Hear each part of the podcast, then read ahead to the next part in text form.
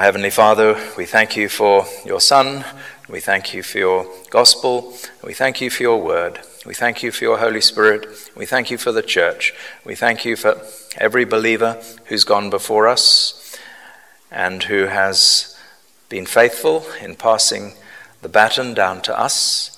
Help us in our generation too to be faithful um, to you and to the needs of the uh, people around us. Nothing is by chance, and you have put us where we are.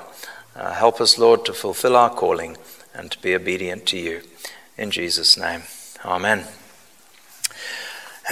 it's always an immense privilege to be a Christian at any time in history or in any place. To be a child of God, to be forgiven, justified, united with Christ, to be an heir of God and indwelt by the Holy Spirit are incomparable blessings that we will never be able to praise God for enough in all eternity. But in relative terms, the privilege of being a Christian varies according to time and place. To be a Christian in a place where there are only a few other Christians is a, the greatest privilege of all. To be a light in a dim place is one thing, but to be a light in one of earth's darkest place is the greatest privilege of all. But with that comes responsibility. And perhaps no one has felt the weight of that responsibility more than Peter and John in this passage. they had been uh, hauled up before the Sanhedrin, that's the high Jewish, Jewish council, for preaching the gospel and blaming Jesus' death on the leaders, the Jewish leaders. They had been strictly warned not to preach about Jesus anymore, and they boldly refuse. And then they were threatened and released. So when they return, they gather the church together for a prayer meeting, and they pray. And their prayer requests are two they pray for boldness and they pray for miracles of grace. So let's look at those two prayers. First of all, they pray for boldness. Now, my friends, isn't that a great need of you, yourself? It's certainly a great need for me, and I think it's a great need for the church in the UK, and it's certainly a great need for the church in Japan. Why do you think there are so few churches um, in this country. Why do you think you can drive through a, a, large city and you see church buildings and you see they've been turned into a theatre or into a nightclub? Why do you think that is? Do you think it just happens? I don't think it just happens. I think it's because the church stops telling the gospel. And uh, when did you last actually tell somebody about Christ? Not give your Christian opinion about a Christian um, or, or uh, give your opinion about some issue from a Christian perspective, but actually tell somebody about the glories of the Lord Jesus Christ and what he offers them if they believe. When did you last offer Christ to somebody? Have you done it recently? Have you done it in the last week or even this year? My friends, one of the reasons we don't do it is because we're too timid. Um, the Japanese are like that. They don't like to uh, uh, impose on somebody or feel they're wasting their time. And we, we're very reserved as British people. We don't like to um, go and invade somebody's space. But we need to pray for boldness. The apostles prayed for boldness, so why don't we? I certainly need to. It's something I pray for every day, and it's something all of us should remember to pray for. But let's look at this uh, prayer that the apostles prayed. And uh, let's, um, it's very, very interesting. Let's see it. First of all, this prayer for boldness is very notable. It's very notable because the apostles, while they had been harassed and threatened, they hadn't been beaten yet. They hadn't been physically abused yet. They hadn't been whipped. That comes later. But even though they haven't been physically um, attacked or threatened with martyrdom, well, perhaps they had. But they hadn't actually been beaten up. And yet they pray for boldness. They pray that um, God would give them boldness. Another thing that's very notable about this prayer is that they had been bold up to this point. They had been bolder than any of us had been. Right from the day of Pentecost, they had been bold. In between, they had been bold. Right up to this verse, they had been bold. And even the, uh, Jewish leaders who uh, who uh, um, were seeing Peter and John in front of them note the boldness of Peter and John. So they're praying for something they already have. And actually, the word in the, um, in the Greek, the ESV translates it rather well. They say, continue to speak your word with boldness. They knew they had it, but they didn't want to lose it. So they're praying for something they already have. They're way ahead of us, aren't they? Because we don't pray for something that we don't have and they are praying for something that they have. So, my friends, we need to pray for boldness. It needs to be right on the top of our list of priorities to pray for when we pray for ourselves. I need to pray for it, and I'm sure that you need to pray for it too. and then look how intensely they pray for it. They uh, marshal uh, impressive biblical arguments. They remind themselves um, that God is the omnipotent creator, uh, who inspires all the events that have come to pass, um, including the crucifixion when uh, Jesus was uh, persecuted by the world powers of the day. They ident- identify themselves as servants along with the holy servant Jesus. They do that twice. What are they doing? They're, they're worshipping God. They're worshipping. They're seeing how big God is, how powerful God is, how eternal God is, how wise God is. And they're just thinking. They got the Jewish leaders here threatening them, and then they start to think about God instead. They start to worship. And you know, boldness is not something we work up um, out of our uh, timid little hearts. Boldness is something that God gives us, yes, but it comes to hearts that are worshipping God and have a big sense of how big God is. So let's worship God. That's something else we really need to do. We need to be happy people. You know, under the, underneath the, the narrative in the Gospel, uh, sorry, in the Acts of the Apostles, you see the apostles' happiness. They were filled with joy. They were buoyant. They were irrepressible. Nothing could get them down. And that's what we need if we're going to be bold because they had a high view of God. They worshipped him as creator, as redeemer, as, uh, and Jesus as a great servant of the Lord. And they were um, servants also. so, why do they pray for boldness when they already had it and they haven't even been beaten up yet? Why do they pray with such intensity? And the answer is in the text, they knew their own weakness and they knew the effectiveness of threats. They knew how effective it is and how scary it is to be threatened. That's what, he's, that's what they say. Look upon their threats. Lord, look upon these threats. And with that, you have Peter who prayed it, don't you? Look upon their threats. Peter had been threatened before, and he didn't do very well. Look upon their threats and consider my weakness. Consider how I, Peter, was taken by surprise and threatened by a servant girl. And now we're being um, threatened, excuse me, threatened by uh, the whole Jewish council, the same people who condemned our Lord. I'm too weak to continue to be bold, Peter means when he says, Look upon their threats. and so Peter um, is very conscious of the power and the danger of threats. threats come in various guises, and often they're unexpected. Moses was threatened by Pharaoh and ran away to Midian. Elijah was threatened by Jezebel, and even though he had been so bold until then, his boldness quickly melted away and he fled into the desert. Never underestimate the power of a threat and or overestimate your power to deal with it. Another reason why threats are so dangerous is they're dressed up as kindness. Um, we can be sure the Sanhedrin didn't say, We're really itching to punish you, um, but we're afraid of the crowd. That would have been the truth. But they probably said, Look, no more of this. We're not going to punish you yet. We're going to be kind to you. Um, we've dealt with the ringleader, Jesus, but we're going to, um, you're common uneducated men, so we're going to give you another chance. Be careful. And so it's when, when we're sort of threatened and then let off, it kind of generates in us the wrong kind of thankfulness and the wrong kind of subservience. Threats are very dangerous. Now, we're not particularly threatened, I don't suppose, in Crumlin, are you, if you tell the gospel? Ah, but there's a threat from our culture. There's a, a voice that says, You can't do that. You can't say that to that person. Why not?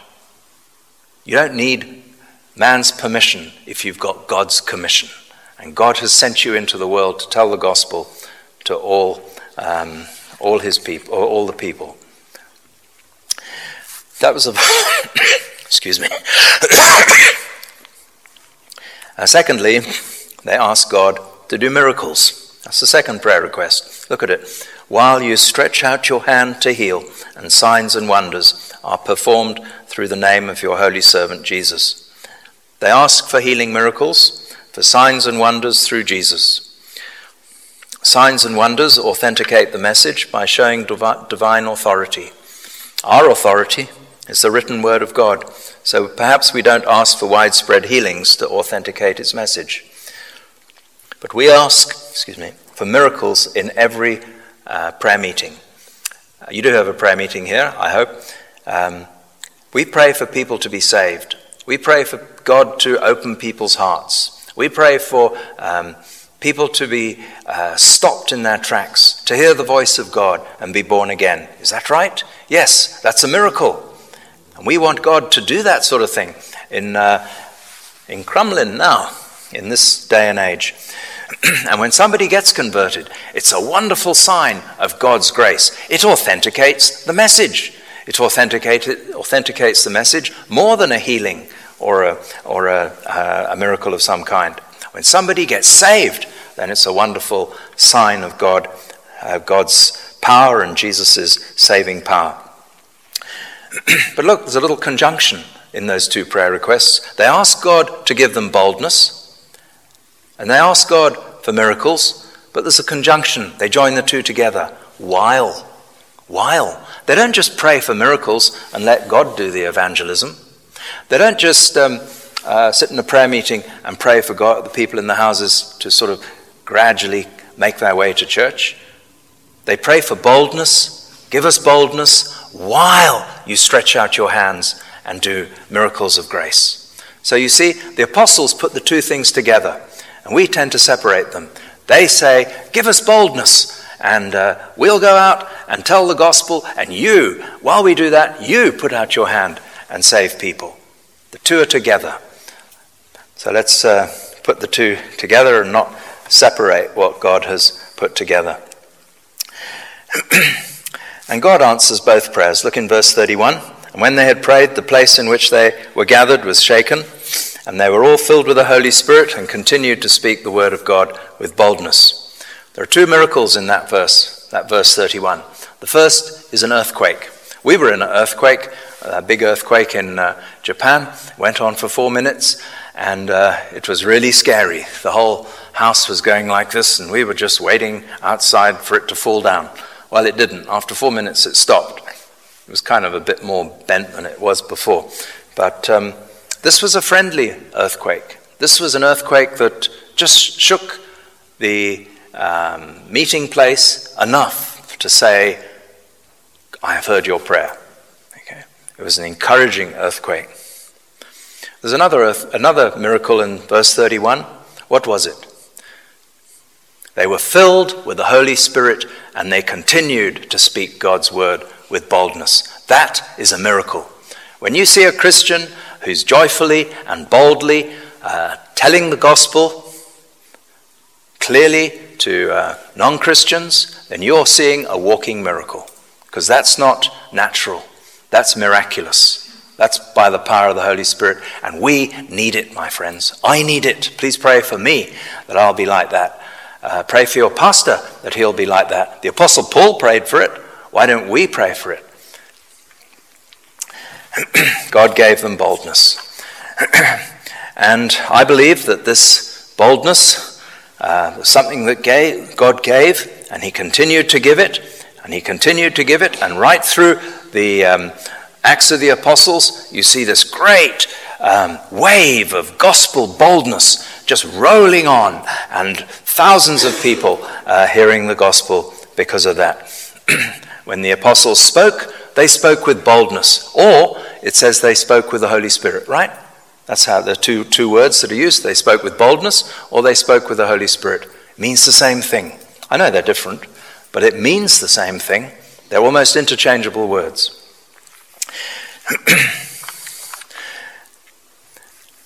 so you could say that um, the uh, amazing change and the amazing boldness that Peter and John um, received and the apostles received on that day and continued to receive, that is the reason why you're a Christian today. If they hadn't prayed that prayer, if God hadn't answered that prayer, then the gospel would have, the work of the gospel would have petered out there and then. But they didn't. They prayed it and they received boldness. And sometime in the past, somebody told you the gospel. Okay, somebody built this church. Somebody was faithful. And so you could say that your conversion was a result of the apostles' prayer in uh, Acts chapter 4. The next uh, prayer request that God answered was miraculous signs. what are some of the wonderful miracles that followed? Uh, numerous conversions, verse 14 in the next chapter. Uh, miracles, such extraordinary healings that Peter's shadow had the power to heal. Peter was miraculously delivered from prison to the surprise of a praying church. And later we're told of more conversions and a growing church in chapter 6. Priests are converted. Priests would have been in the Sanhedrin. They're the ones who get converted. and then Samaria receives the gospel wholesale. Then Paul is converted. And the whole great cycle goes on and on and on. People praying for boldness, God answering the prayer, and the church um, spreading the gospel around the world. So, briefly, what must we do? Um, just a few little practical points. What must we do now in the light of this teaching from God's Word? We must pray for boldness now ourselves. We're so far behind the apostles. They prayed for boldness when they had it. We don't pray for it when we need it much more and we don't have it. we have dropped the baton. We might pray for revival, but you know, if you pray for revival, you've got to pray for boldness too. God gives both. Secondly, we must worship Jesus and be joyful. As I say, the underlying theme below this boldness is joy. They're not nervous when they tell the gospel, they're not shaking, they're joyful. They just don't care about their lives. They're just so happy and privileged to tell the gospel. I want to be like that. I want to have such worship in my heart that I don't even um, think about what might happen if I tell the gospel to somebody. That's the second point. Let's worship Jesus. The third point we learn from this is we need to be proud of the good news. proud of it. The gospel works, my friends. The Apostle Paul um, said it very clearly. He said, For I am not ashamed. Not ashamed is the Apostle's way of saying, I'm very bold. I'm not ashamed of the gospel, for it is the power of God for salvation to everyone who believes, to the Jew first and also to the Greek. So the gospel is something to be proud of. So let's uh, be proud of the gospel. That's the third point. The fourth point is we need to know that God is with us. When Jesus ascended into heaven, his last words to the church, to the apostles, gathered apostles, were, And lo, I'm with you always, even unto the end of the age. And that means here, now. we don't need a tremor at the end of our prayer meetings to prove that. We don't need a miracle. We just have His word, and that is enough. and fifthly, finally, let's know our sense of responsibility. We live in times when it calls for boldness, when the world is encroaching and encroaching and encroaching, and the only thing that'll drive it back is bold, joyful, uh, cheerful witnessing Christians. We must feel our sense of uh, responsibility. Peter and John expressed this responsibility to the Sanhedrin. They said, For we cannot but speak of what we have seen and heard. So we cannot be lazy, lazy casual, or let our guard down. Uh, Reverend Takata was surveying the destruction left by the tsunami of uh, uh, 11th of March 2011, where we live. And he said to me, This is our last chance. So I said, What do you mean? And he said, If the Japanese church doesn't use this, respo- use this opportunity, God will give up on us. And he was right. I've been impressed by the relief effort mounted by the small Christian community, but I have been dismayed by the unwillingness of many Christians to tell the gospel to the victims. After the serious earthquake, we were warned for 40 minutes before the tsunami came. Somebody was faithfully reading into a text, uh, reading into a microphone from a text that was then broadcast along the coast la- from loudspeakers. There is a huge tsunami coming. Escape to high ground. In some places, municipal workers faithfully read out that warning until, until the wave went right over their heads and they died. But without that persistent, clear warning, the casualties would have been much, much higher. Indeed, some like me thought it was just another false alarm.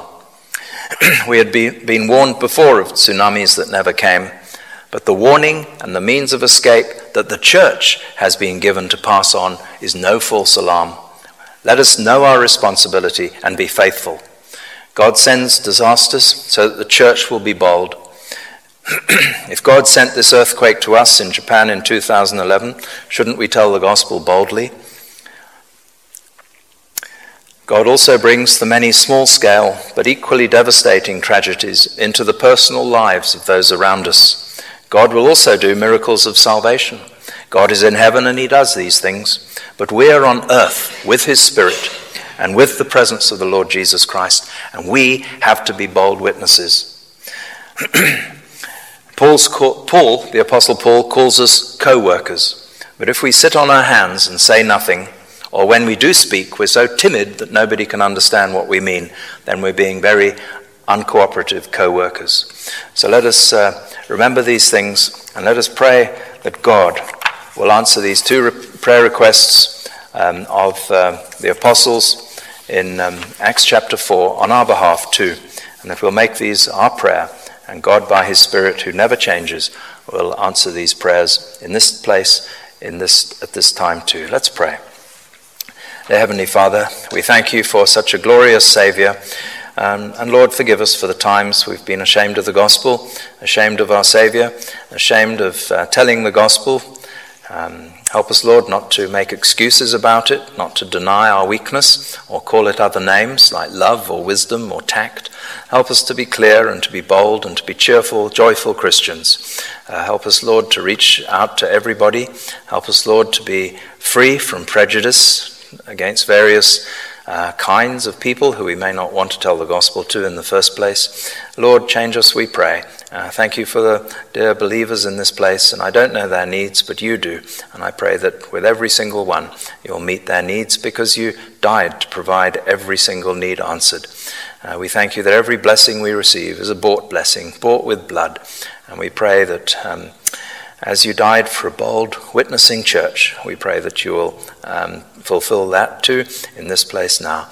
In Jesus' name, amen.